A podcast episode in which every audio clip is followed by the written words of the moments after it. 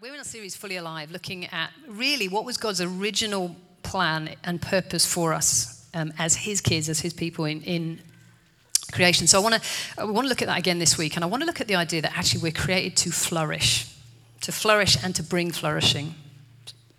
Um, and we're, we're in Genesis 1, basically. We're going to keep coming back to Genesis 1 28. Um, so I'm going to read that um, and then we'll, we'll, dive in. It says this God blessed them. So he's made Adam and Eve and he blessed them. He said to them, Be fruitful, increase in number, fill the earth, subdue it, rule over the fish in the sea and the birds in the sky and over every living creature that moves on the ground.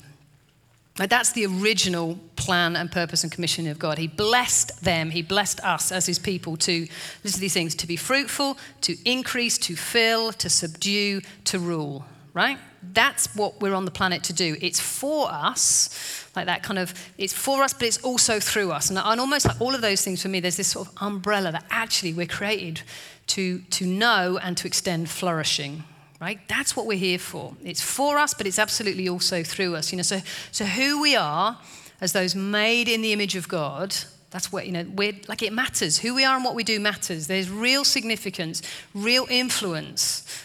We keep coming back to these three phrases. I am significant because I am made in the image of God, and so are you. Like, I, you know, we are supposed to influence because we're called to rule and reign. And we're supposed to be connected to God and to one another. And so I want to kind of unpack that a little bit this morning. Like, well, how do we do that? How do we do that well and healthily? Um, and I want to pull out um, some thoughts from a genuinely stunning book I've read um, over the last couple of months that I would heartily recommend to you. It's by a guy called Andy Crouch, and it's called Strong and Weak. Um, and the strapline is Embracing a Life of Love, Risk, and True Flourishing. And he, in this book, he says this To be fully alive, that's what we're calling this series, to be fully alive would connect us not just to our own proper purpose, but to the very heights and depths of divine glory to live fully in these transitory lives on this fragile earth in such a way that we somehow participate in the glory of God, that would be flourishing. And that is what we are meant to do. I love that. That is what we're meant to do, actually, to live fully in these transitory lives, of fragile earth with fragile humanity. We're meant to somehow participate in the glory of God. That's because we're made in His image to bear his image. That is what we're meant to do. And so we looked at that, you know, last time I spoke in terms of looking, you know, when Romans 3 says actually all have sinned and fallen short of the glory of God, you know, we focus in on we've sinned, but we forget that actually sinning is falling short from something incredibly glorious, which is to be made in the image of God and to rule and reign and partner with him to see the renewal of all things in our day, in our city, in our lives. Like that's the deal, right? But why doesn't it always look like that? Because if we're honest, it doesn't. Like, actually, how, how do we do that? You know, how do we, and, and for us, as, you know, I really want to speak to us as a church family. How do we keep um, a high value for being real, for embracing and owning our humanity, being okay with not being okay, and being in process? And, like, I think, I feel like we as a church community, we do a good job at kind of holding that as a high value, right? We, we want to be real with one another. But how, so, how do we do that on the one hand, but at the same time, not defer or deny or neglect our call to be significant and to be influential.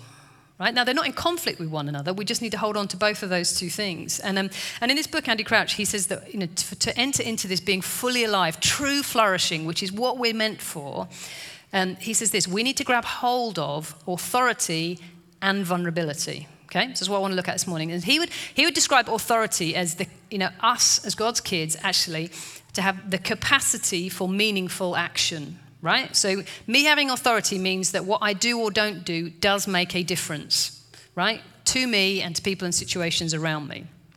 He says, this is what he says about authority. He says, This authority, uniquely ours as the image bearers of God, is a gift in every way.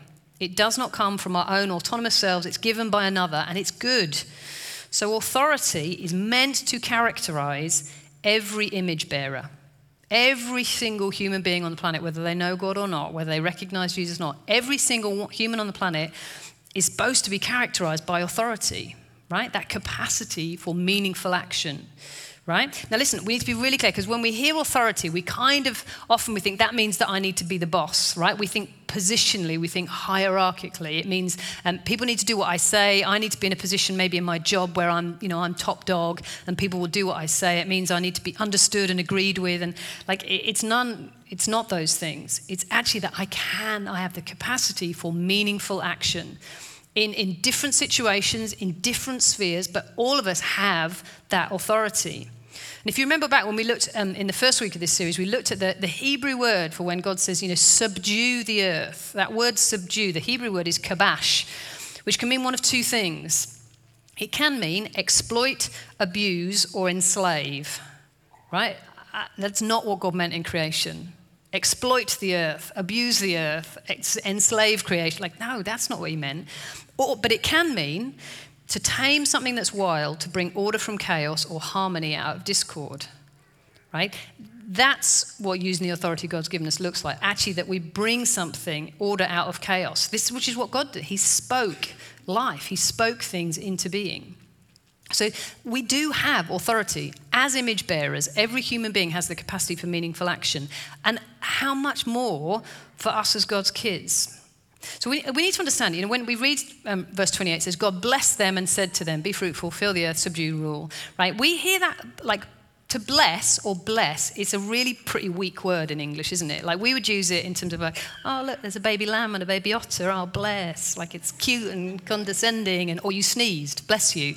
Right? It's a it's a bit of an insipid word. Like we need to understand actually in a Hebrew context what blessing actually meant.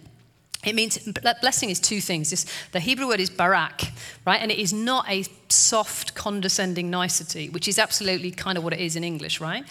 It means this the Hebrew meant a public declaration of a favored status.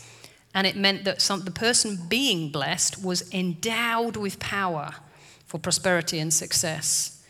Right? So when, when God blessed someone, or when you see in the Old Testament that someone blessed their son or blessed someone else, it's like there was this transference of so something from God was transferred onto us.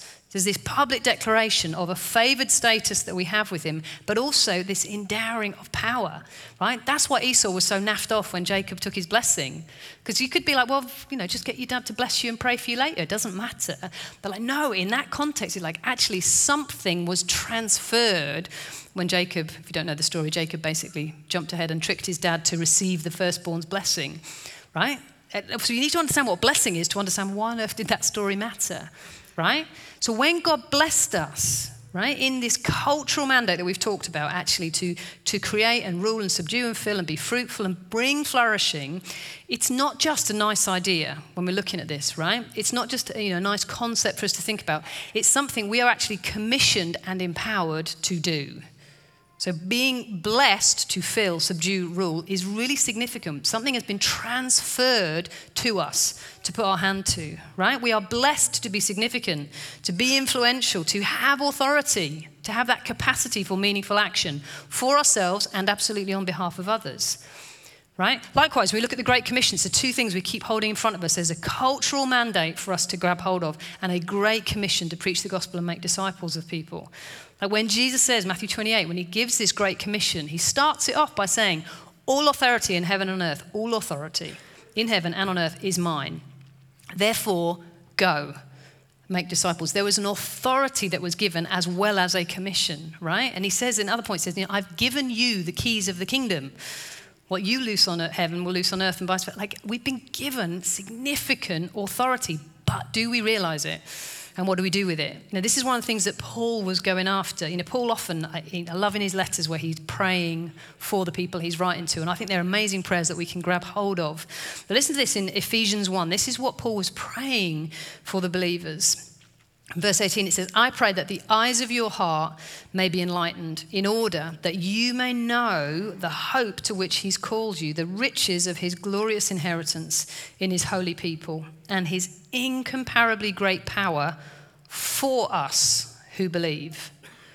It's not just a generic, we know his incomparably great power. We know his incomparably great power that is for us who believe. That power is the same as the mighty strength he exerted when he raised Jesus from the dead and seated him at his right hand in the heavenly realms, far above all rule and authority, power and dominion, and every name that is invoked, not only in this present age, but also in the one to come. listen to this, verse 22 God placed all things under his feet and appointed him, Jesus, to be head over everything for the church, which is his body the fullness of Him who fills everything in every way. Right, the problem is not that we don't have authority. The problem is we don't realize it or we maybe misuse it and don't know what to do with it. But this is what Paul's praying that we would know the power that is for us. We would know that actually Jesus is above everything, everything is under his feet, and he is the head, and it's, it's been appointed for the church. Now, again, we've got this wrong. You look historically back in Europe, you know, pre Reformation, like actually, we thought that was hierarchically, that politically we needed to be over things. And like, just look at European history, that went wrong when the, the you know, the, the church, it, there was corruption, and we thought that somehow that it meant us being the boss. Like, and it doesn't mean that. It means we've been given a favored status, we've been blessed with a favored status, and commissioned and empowered to influence for the benefit of creation. So it's not hierarchical, top dog, control, command and control. It's not that. That's the wrong, that's enslaving and exploiting, right? That's not what we're called to do. But Paul's prayer is that we would wake up, that we'd realize we have significant authority. We are significant, influential people. We just need to realize and figure out what to do with it. But the problem is not that you and I don't have authority. We do. So that's the first thing that we need to grab hold of. We need to understand and grab hold of authority. The second thing is vulnerability, which in his book, Andy Crouch, um, Crouch he explains as the exposure to meaningful risk. Right? And I would, I would include, like, like my understanding of vulnerability is essentially it is all the limitations and frailty of my humanity bumping up against all the frailty and the limitations of your humanity in a world that as yet has not been made new. Right? That, so we're vulnerable. There is vulnerability there. And you know, the root of the word vulnerable means woundable, right? So vulnerability that leads to flourishing, remember that's the goal for me and through me, means that actually it requires some risk right? It requires me facing the possibility of loss, the possibility I might get hurt, the potential that I may be disappointed or rejected or misunderstood, right? And that stuff hurts. Like we are woundable in that. But we need to embrace that as much as we need to embrace the authority that we have. Because listen, you know, for us to walk in that cultural mandate, to kind of follow in that great commission, to live connected to other people, means that we're woundable, right? That requires risk. Did it make sense? Like if you're in a relationship with people, that involves risk. Like if, you know, if we're wanting to kind of make disciples, share our testimony, reach out to people, like actually that involves risk because they might say no, they might be offended, they might reject you, they might mock you, right? There is vulnerability if we're going to, you know, walk in who we're called to be. So yes, you know, we've been given, Paul says it in Ephesians 1, actually the power that raised Jesus from the dead, that's been, that same Holy Spirit lives in you and I, right? We've been told to go, we've been given the keys of the kingdom. But there's absolutely risk of failure, rejection, being misunderstood, being disappointed. 100% there's risk involved. Right? So, in either of those things, you know, maybe maybe in your workplace, actually, like actually, there's a promotion for you to go for, or, or actually, uh, you know, maybe it's a complete career change, a change of job. Maybe there's a new skill or a new task that you need to go after. Maybe there's a new relationship you want to um, go after. Maybe you have a child. Like any of those things, listen, like there's a risk involved in those things, right? We have authority and we should do those things to fill, to do, be fruitful in all those ways. That's the cultural mandate that we've been put on earth to do, but there is risk involved with it. Likewise, in the Great Commission, you know, sharing your testimony, offering to pray with somebody, stepping out with maybe a word of knowledge for someone, or, or praying for someone who's sick, or like there's a risk involved that we feel or look stupid and it, you know, we make a hash of it and they say no and are offended. Like there's a risk involved in the cultural mandate, being connected to people and fulfilling the Great Commission. There is a risk involved. There's absolutely authority, but there's vulnerability. So true flourishing for me, but also through me, for people and situations around me, means I've got to embrace the authority and the vulnerability that comes with that. And often, You know, we, we can be really binary in our thinking of humans, right? We, can, we really love the either ors, right? It's either one or the other. And, and we settle for a false choice. I either have to choose one or the other, right? And it's like there's this linear, you know, there's, there's authority on one end and there's vulnerability on the other. And, you know, I'll, I'll choose. And listen, here's the thing let's be super honest. Your personality type will definitely lean you one way or the other. And 100% you can find a Bible verse to back up and justify where you position yourself. I'm all about authority. And I can give you a Bible verse for that. I'm all about, like, we can do that right? Or at least we think, well, we need to have a balance. Well, you know, if there's, if there's a line with authority and vulnerability, I just need to try and be slap bang in the middle. But we're still either or, right? That's not it. What we need to settle for is both of them. So I'm going to put this, um, this diagram up on the board, which is um, what Andy Crouch really goes after is actually, we don't need, there should be a diagram, two by two. We got it? Yes. So he's saying, right, we normally have a linear. There's like authority on one end, vulnerability on the other, and you find yourself. But he's like, no, what we need to go for is we need to have high authority, high vulnerability, right? And when we do that, we'll find ourselves top right in flourishing. Not just I will be flourishing, but I will bring flourishing to people and situations around me if I can have high level authority, high level vulnerability, right? If we don't, we'll end up somewhere different. So, top left, right? If, we have, if we're all about authority, but zero vulnerability, no willingness to expose ourselves to risk, no willingness to acknowledge humanity and need and lack and frailty, high authority and nothing else actually we end up in this position where things are exploitative. Now, that would be the extreme end of it. But you know, it might look like, you know, an overbearing boss or parent. It may be, you know, a, in, to extreme, it would be like a, you know, a dictator of a country. But it, we can bump into that in other places, right?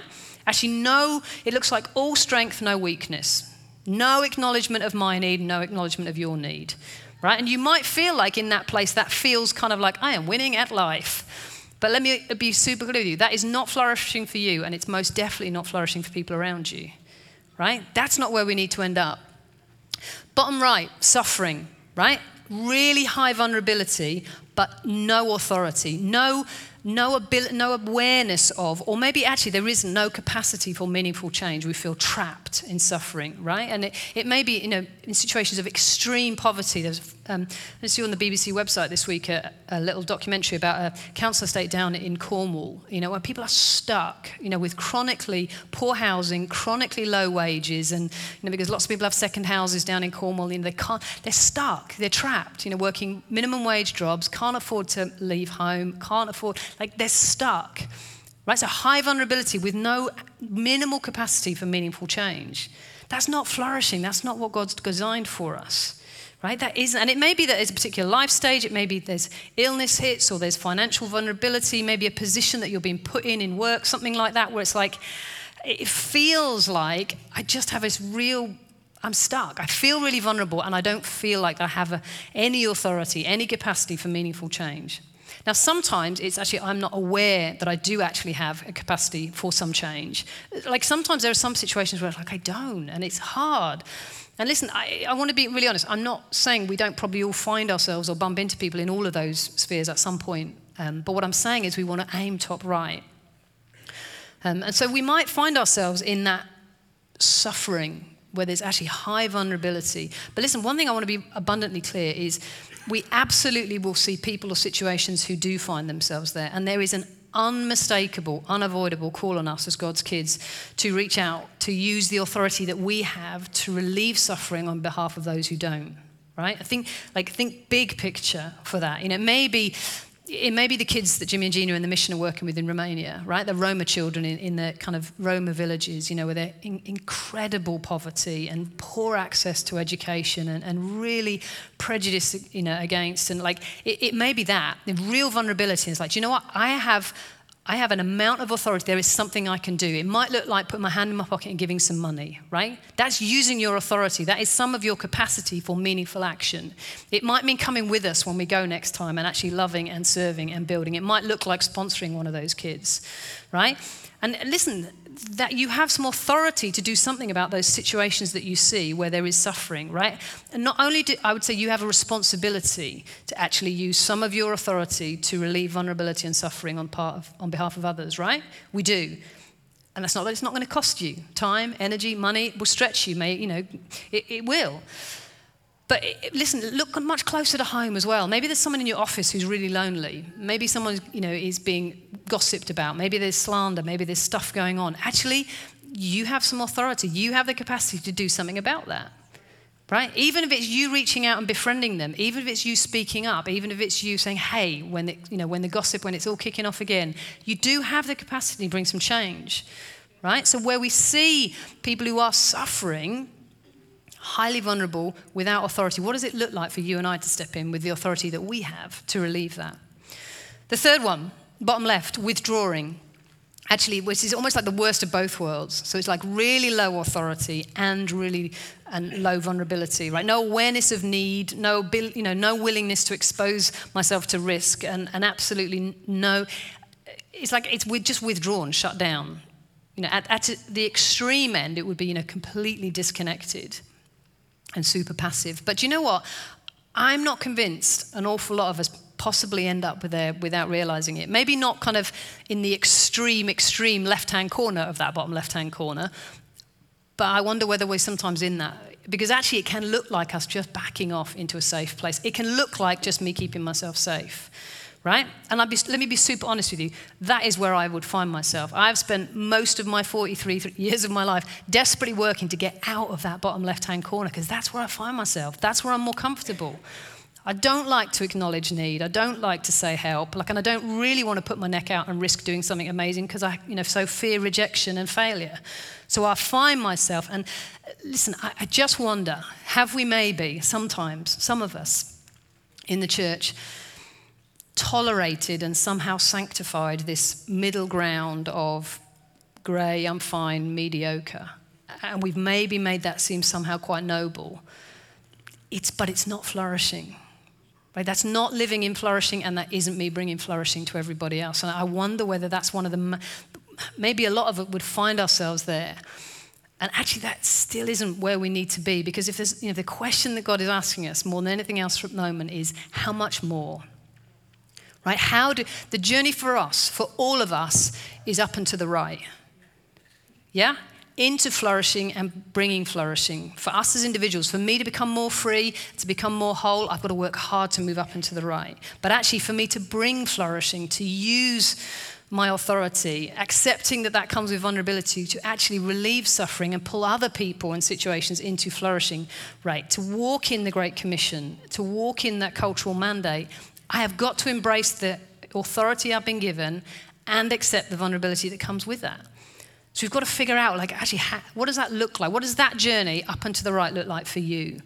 Like, what stops us? What keeps us stuck in any other of those segments?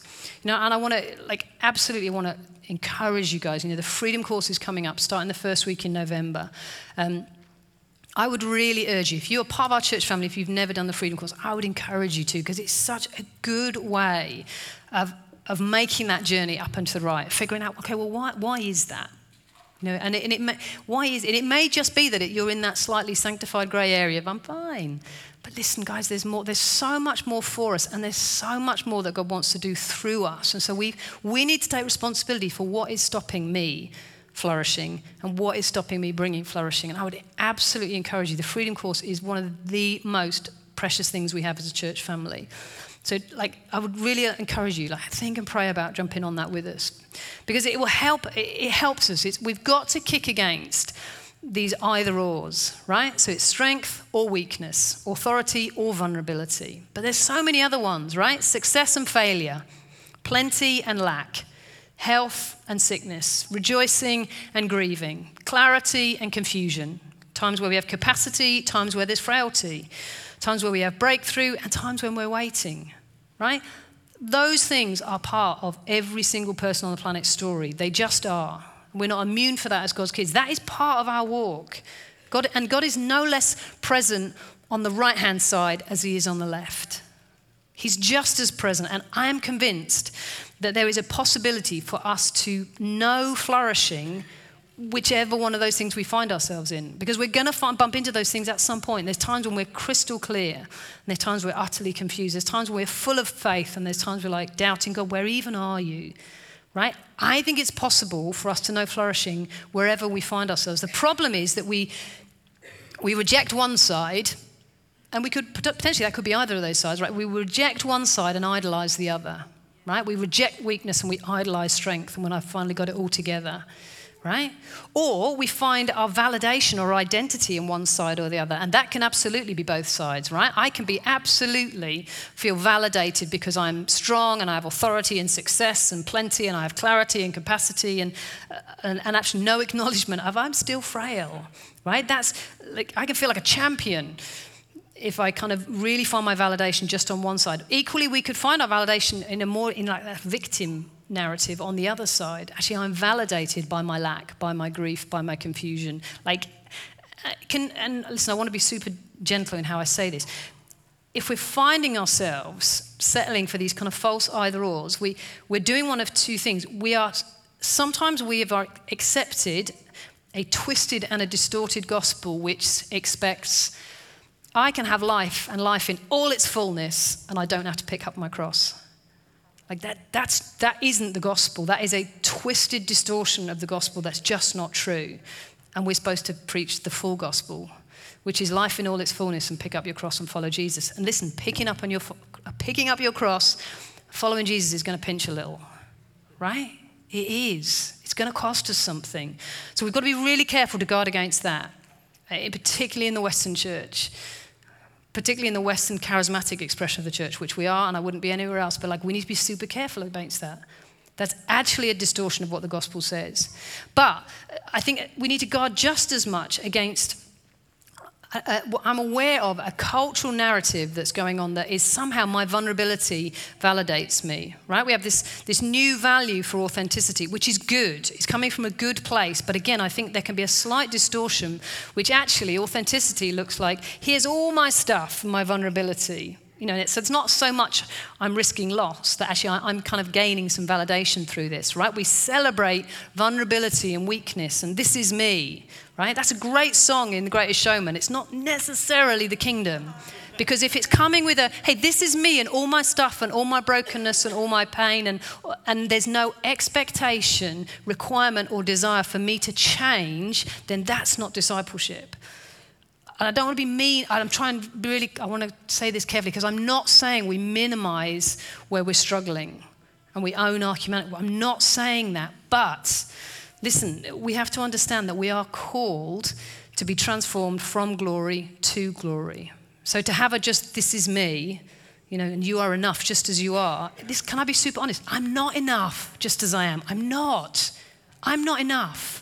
But he is. You know, Paul's really clear about it. He says, not that our sufficiency comes from ourselves, but it comes from him. In him, absolutely, we are sufficient. In and of myself, flat out, no way. I'm not enough right? So we have to commit to this journey of discipleship that is we're being, you know, we're understanding I've fallen from glory, which is as an image bearer, bearer, you know, influential, significant, loved by God to do incredible things. That's what I've fallen from, and that's what Jesus has made possible for me to be restored to. And there's a journey. It's from glory to glory. So if we're settling for this is me, I can never change, it's not good enough.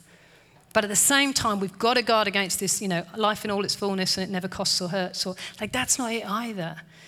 So we've got to we've got to deal with these kind of false narratives and these false either ors and learn to embrace all of it and know that we can know flourishing all of it. So what? Here's my la- here's I land. You might say, okay, Sarah, that's interesting. It sounds like an interesting book. It's an excellent book. I would heartily recommend it to you. But so what? Now what? Right? I always want us to come back to these things. So what? Now what? What does that mean? What does that look like? Listen, the reason this matters is Romans 8, of course. It says this Romans 8:19. For the creation waits in eager expectation for the children of God to be revealed. For creation was subjected to frustration, not by its own choice, but by the will of the one who subjected it, in hope that creation itself will be liberated from its bondage to decay and brought into the freedom and the glory of the children of God. This is a profoundly important passage. What Paul is saying here is listen, creation is at the moment in bondage. It's frustrated, it's decaying, it's caught up in that. And it is longing. Other, the sort of literal translation means it's like on tiptoe, waiting for sons and daughters to be revealed. And sons and daughters, the children of God, have freedom and have glory right? One day, all of creation is going to is going to be released and liberated into freedom and glory of sons and daughters. But right now, we have that now. Like we we have freedom and glory as sons and daughters. And creation is desperately longing for us to show up and demonstrate that. Right? So we we have to understand that we get to pull from that what that future hope that one day creation will be liberated from decay from its frustration into freedom and glory. We get to demonstrate that. We are prophetically declaring that hope right here right now. That's why it matters that we learn how to live and bring life in all its fullness, abundant life and flourishing. That's why we've got to figure out how to grab hold of the authority we've been given, acknowledge the vulnerability that comes with that, and to use that to move from glory to glory and to see his kingdom come. That's why. That's the so what. This creation desperately needs us to get this figured out. So I want to encourage you, I want to ask you, and I want you to really kind of process this with each other and with the Lord. Actually, where do you have authority? And how are you using it? Remember, that doesn't mean you have to be the boss, it just means you have to be a person. Right? How are you using it? And listen, the, there's different measures. Some people are supposed to influence nations. Some people are supposed to influence twos and threes. And like, there's a different measure on all of us. And listen, the Bible is abundantly clear. That is not the issue. The issue is always faithfulness. What are you going to do with God given you? It's not about amount or sphere or measure. It's not about any of those things. It's about your faithfulness to spend what you've been given on behalf of the glory of Jesus and for the sake of his people. And all people are his people, right? That's the issue. The issue is faithfulness. So, where do you have authority? How are you using it? And start with your own life. like, actually, where do you have authority? Where do you need to take some authority? I've had to do that a lot this weekend. Sarah, you need to have a word with yourself, right? I have authority. Absolutely, felt super vulnerable, but I still have authority. Now, where, where is there actually maybe vulnerability in my life? Where is there vulnerability in people or situations around there that you can actually move towards? Like, what is your response to those things? And maybe, like me, you're aware of that desperate kind of struggle up out of that bottom left hand corner, out of that safe place where I've withdrawn from using my authority, I've withdrawn from being vulnerable and, you know, and, and risking loss and risking failure because it feels safer. Listen, it's safer, but it's not flourishing. And so we've got to figure out how do I, wherever you find ourselves, for all of us, how do I move up and to the right? Because it matters for you, it matters for your family, it matters for us as a church, but it matters for this city that we figure out how we can live in flourishing, but really extend that to people and places around us. Make sense? Do you want to stand? I'd love us to pray for one another in that.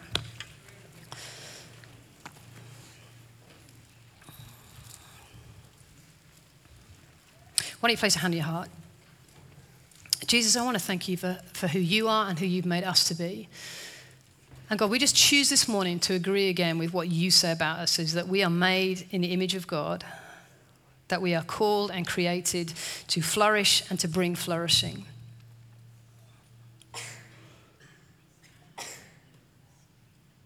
And Jesus, I pray that you'd help each one of us to commit again to that journey of being transformed as we look to you from glory to glory. God, to help us, show us where we have authority and show us what we need to do with that. Help us to acknowledge those places of vulnerability, but know that you want to meet us there. God, we don't need to deny or despise our places of weakness, but Lord, we invite you in. And God, we want to commit to that process of being with you and being made like you and extending your kingdom. Jesus, the one who's above every name,